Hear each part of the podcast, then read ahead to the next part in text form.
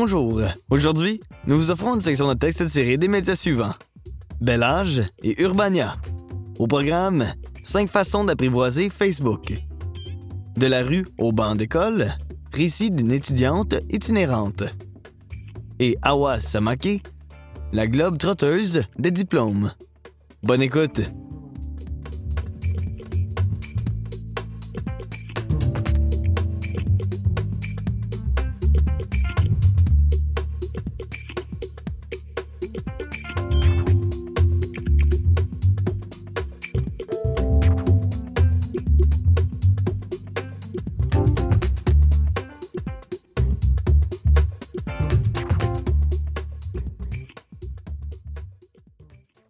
Cinq façons d'apprivoiser Facebook. Un texte de Pascal Forget, paru dans.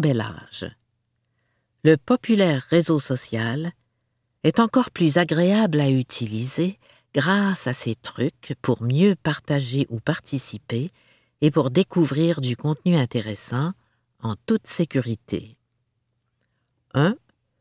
Je fais le ménage de mon fil d'actualité on peut choisir ce qu'on veut voir afin de le rendre plus intéressant.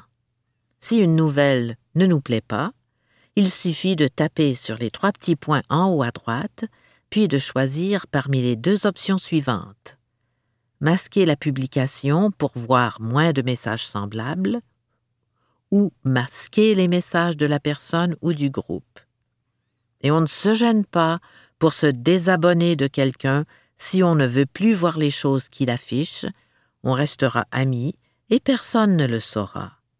À l'inverse, on peut ajouter quelqu'un dans nos favoris pour voir ses publications en priorité. 2. J'illustre au lieu d'écrire. Les mots nous manquent. On pourrait alors simplement partager une photo. De temps en temps, on peut aussi remplacer notre photo de profil par un ou une autre plus récente. 3.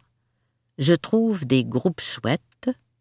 Facebook, c'est plus que des amis, c'est aussi des milliers de groupes qu'on peut joindre gratuitement. Il y en a sur presque tous les sujets et champs d'intérêt. Si un groupe est privé comme Entre nous, de bel âge, il suffit de faire une demande d'adhésion un autre groupe chouette, quartier, qui permet de mieux connaître ses voisins et d'encourager l'entraide locale.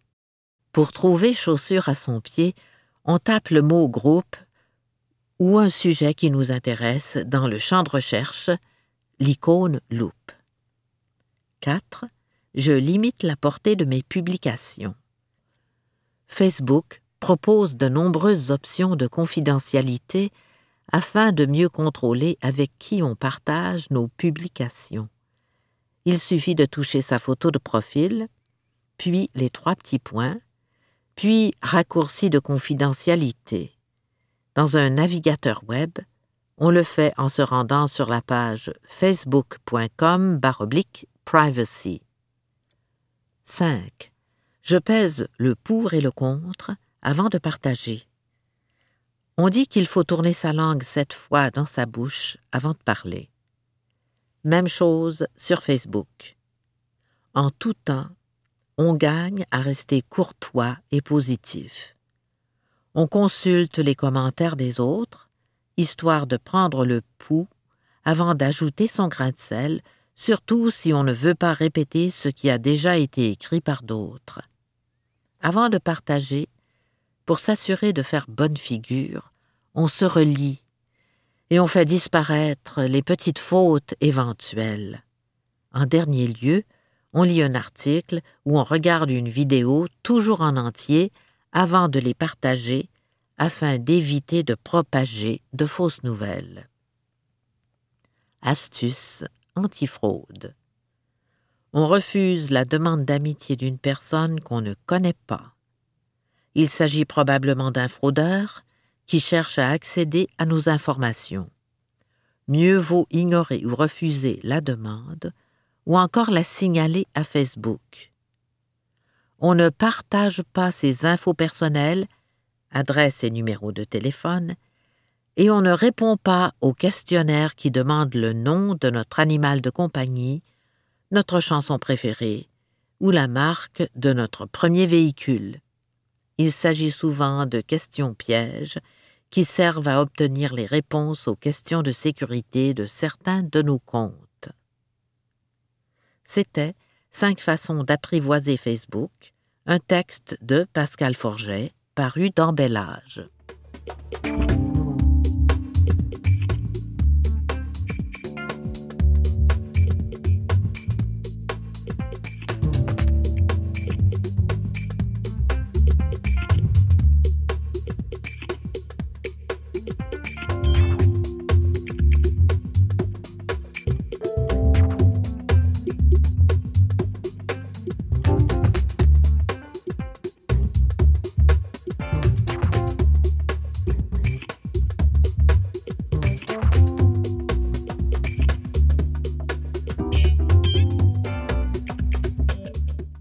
La rue au banc d'école, récit d'une étudiante itinérante. Un texte d'Antoine Peugeot-Charot paru le 2 mai 2023 dans Urbania. Une voix. C'est tout ce que Jennifer Buckle entendait pendant sa psychose de 48 heures. Cette voix, elle ne sait toujours pas à qui elle appartenait ni ce qu'elle voulait, mais elle l'a menée à Montréal. Elle était si claire et si sûre d'elle-même. Je n'avais qu'une chose en tête, y aller. Perdue dans un lourd brouillard de médicaments, de drogue et d'alcool, Jennifer est passée d'étudiante à l'Université Laval à une situation d'itinérance durant laquelle elle a vécu un événement traumatisant qui a changé sa vie. Quand je rencontre Jennifer pour la première fois, elle me semble confiante et assumée malgré une fragilité apparente, mais je n'aurais jamais pensé qu'elle en ait vécu autant, elle me parle de son parcours avec une telle assurance mêlée de vulnérabilité qu'on veut l'écouter. Elle semble à la fois nerveuse et ouverte. Les débuts. Lorsque Jennifer quitte Québec pour s'installer à Montréal et commencer ses études en sexologie à l'UCAM, c'est un rêve qui se réalise. Montréal représente pour elle une panoplie d'opportunités et de libertés. Mais rapidement, elle frappe un mur. Même pas vingt-quatre heures après son arrivée dans la métropole, fraîchement installée avec sa sœur, celle-ci la largue pour aller vivre avec son copain. Elle se retrouve alors seule à payer pour leur appartement et s'endette fortement. Comme étudiante en sexologie à l'UCAM, j'avais pas le budget de me payer un grand appart seul. Forcée d'augmenter sa marge de crédit à dix mille dollars, elle retourne chez sa mère à Québec. Depuis un jeune âge, elle est déjà aux prises avec de l'anxiété non diagnostiquée. Cette première tentative échouée d'aller vivre à Montréal et l'accumulation des dettes représentent pour elle la goutte qui fait déborder le vase et elle se fait diagnostiquer un trouble d'anxiété généralisée avec crise de panique. Lors de notre discussion, je la vois flancher quand elle parle de cet événement de sa vie. Son diagnostic semble encore beaucoup l'affecter. De retour à Québec, elle commence les médications pour son anxiété, mais rien ne s'arrange. À ce moment-là, elle retourne aux études, mais change complètement de voie et se lance dans les sciences politiques un peu par défaut. J'ai toujours été bonne dans les cours de sciences humaines, alors les sciences politiques étaient le choix évident, mais je n'avais pas de réel intérêt pour ce domaine.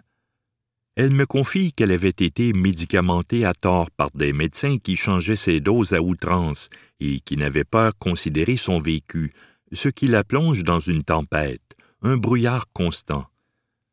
Les doses de médication étaient si fortes que je pouvais traverser la rue sans m'en soucier, adopter des comportements d'insouciance. Je n'avais pas de pensée suicidaire. C'était pas la vraie vie. Il n'y avait rien. Prise dans la tourmente d'études qui ne l'intéressent pas, de relations familiales compliquées et de mauvaises médications, Jennifer fait un pas en avant et demande de l'aide.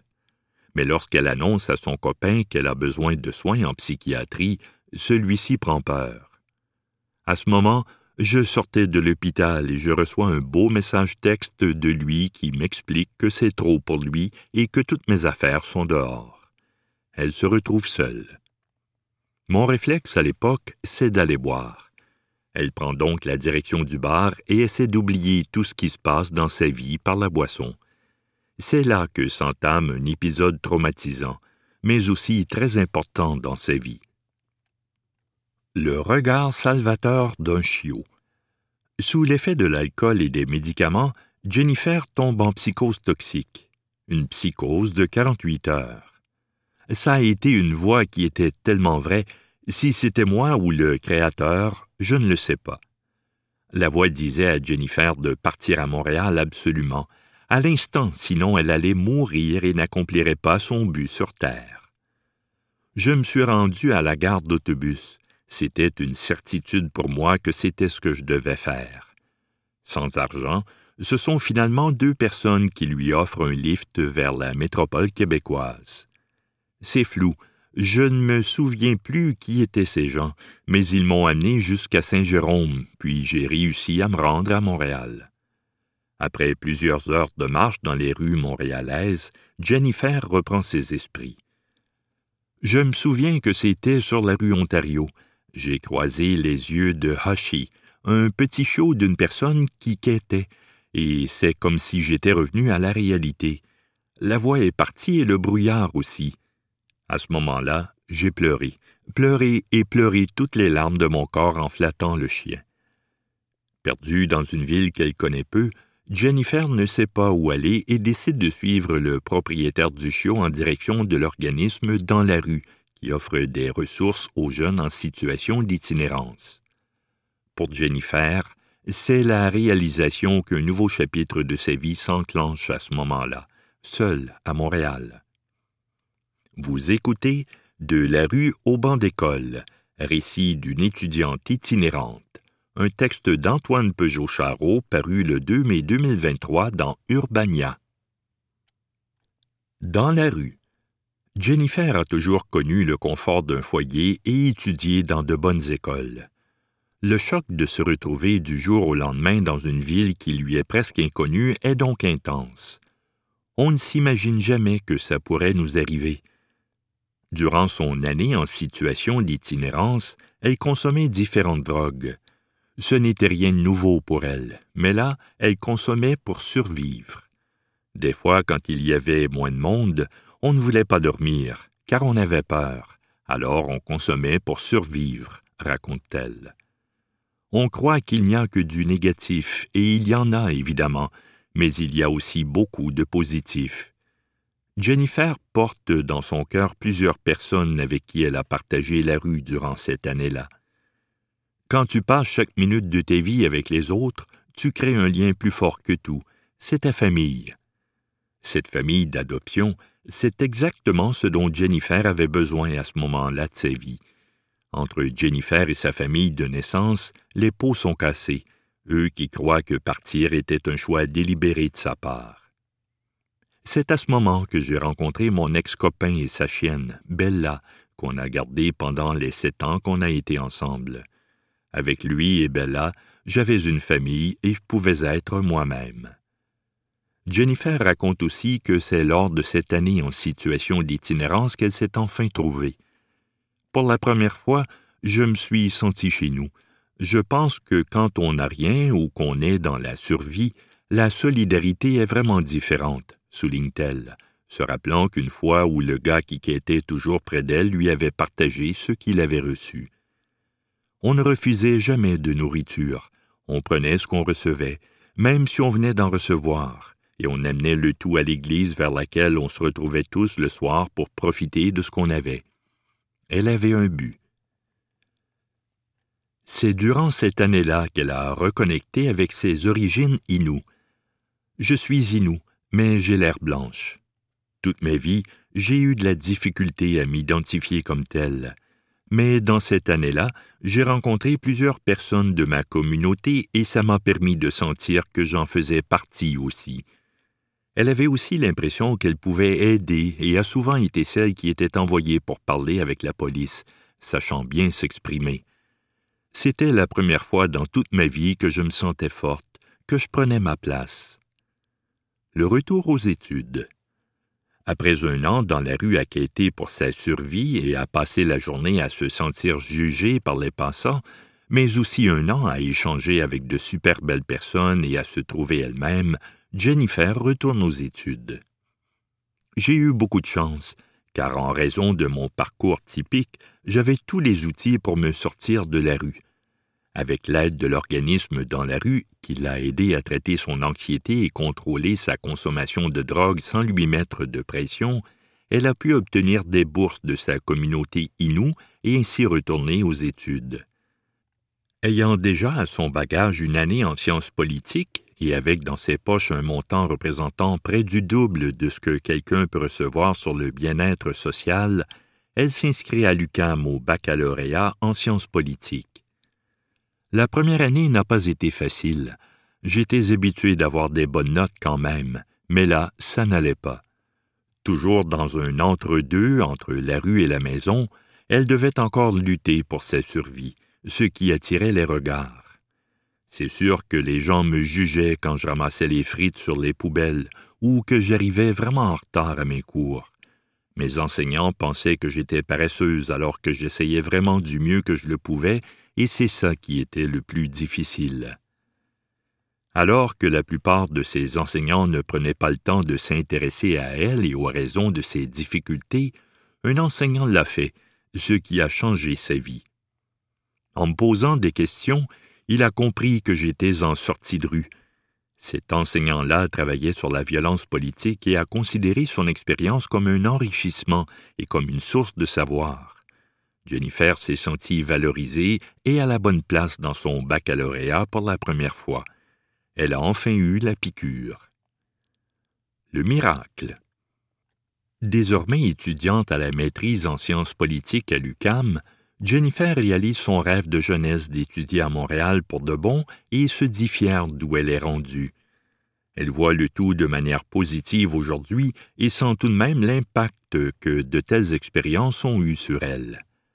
Sa résilience et son courage m'ont frappé. La jeune femme qu'elle est devenue à travers tout cela impressionne.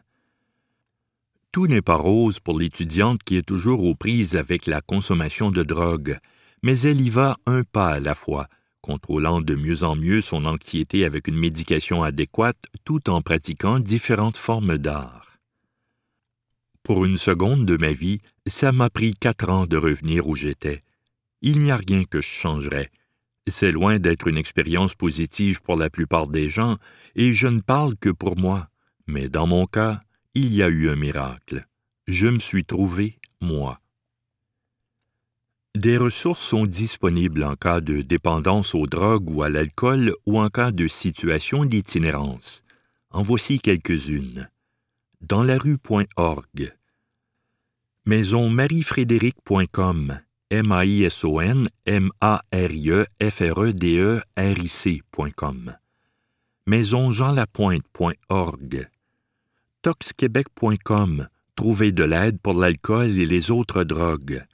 Toxquebec.com, barre oblique, T-R-O-U-V-E-R, trait d'union, D-E, trait d'union, L-A-I-D-E, trait d'union, P-O-U-R, trait d'union, L-A-L-C-O-O-L, trait d'union, E-T, trait d'union, L-E-S, trait d'union, A-U-T-R-E-S, trait d'union, D-R-O-G-U-E-S. Toxico-stop.com. C'était de la rue au banc d'école, un récit d'une étudiante itinérante. Un texte d'Antoine Peugeot-Charot paru le 2 mai 2023 dans Urbania.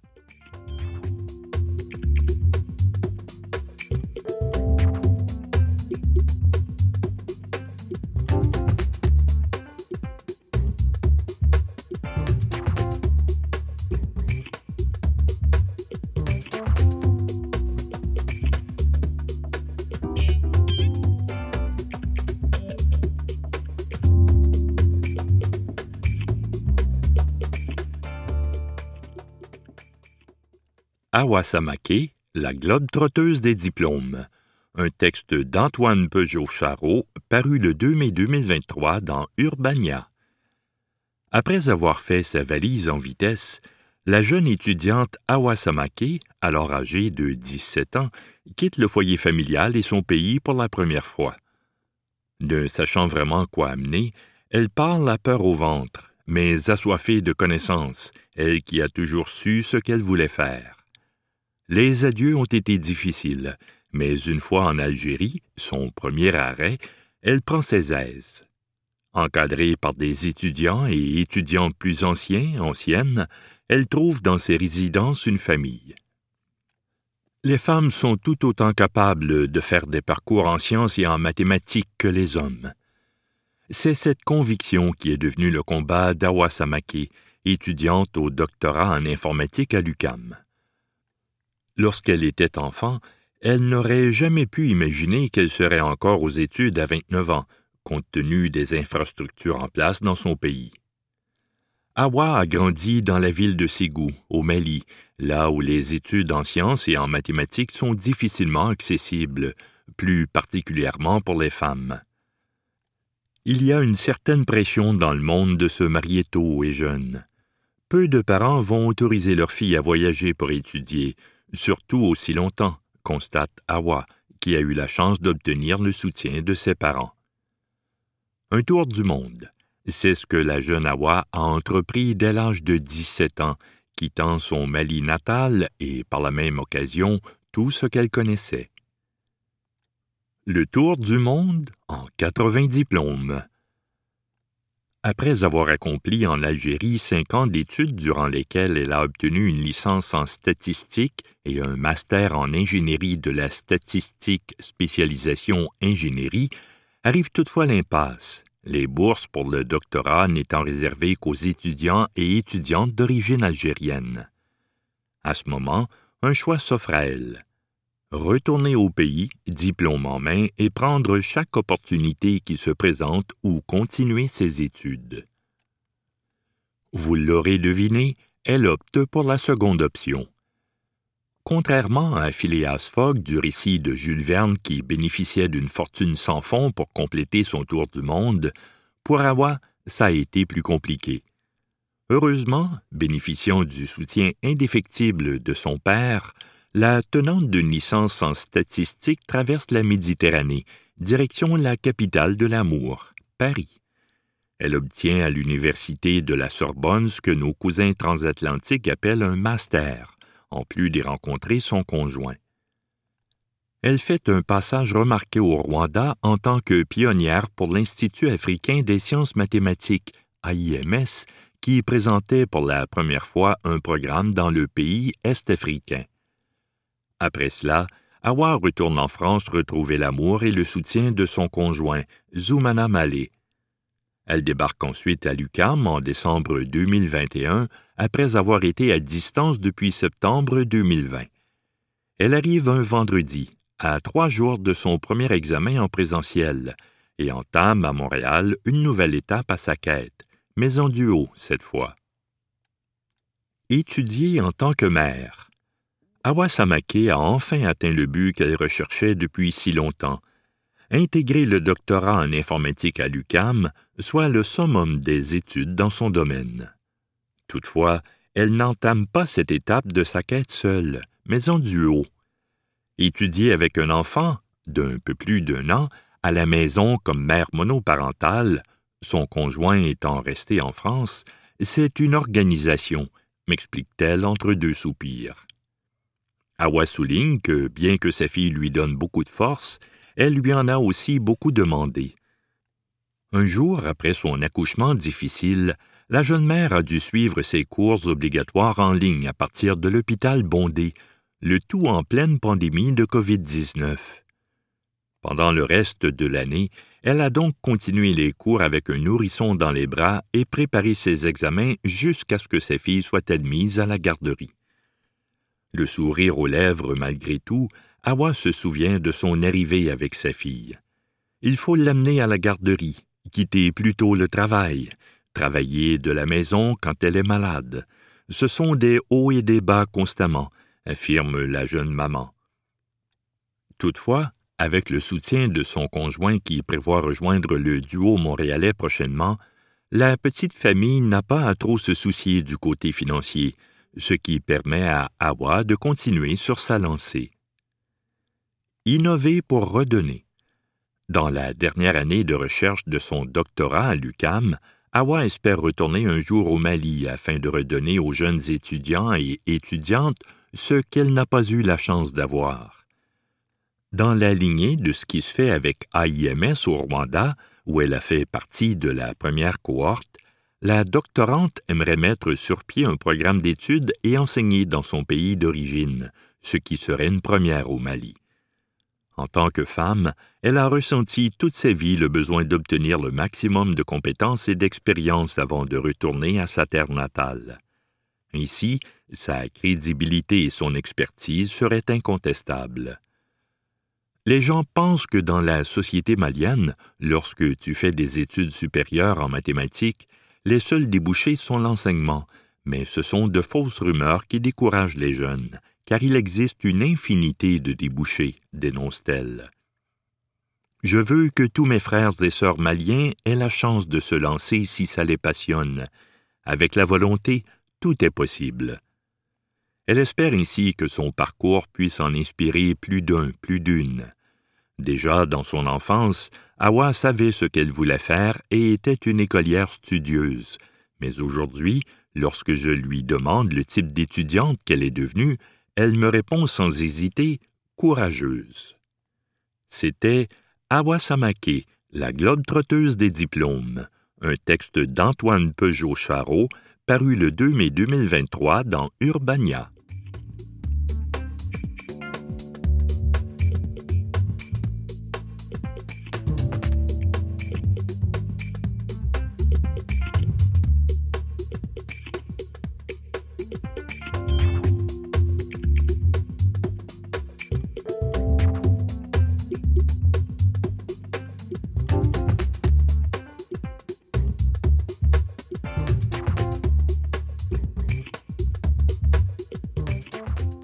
Vous pouvez retrouver cette émission sur le site de Canalem à l'adresse canalem.visevoir.com. Cette émission est rendue possible grâce à Lynn Lamarche et André Lebeau à la lecture, André Lebeau à la recherche, Nicolas Wartman à la présentation et au montage.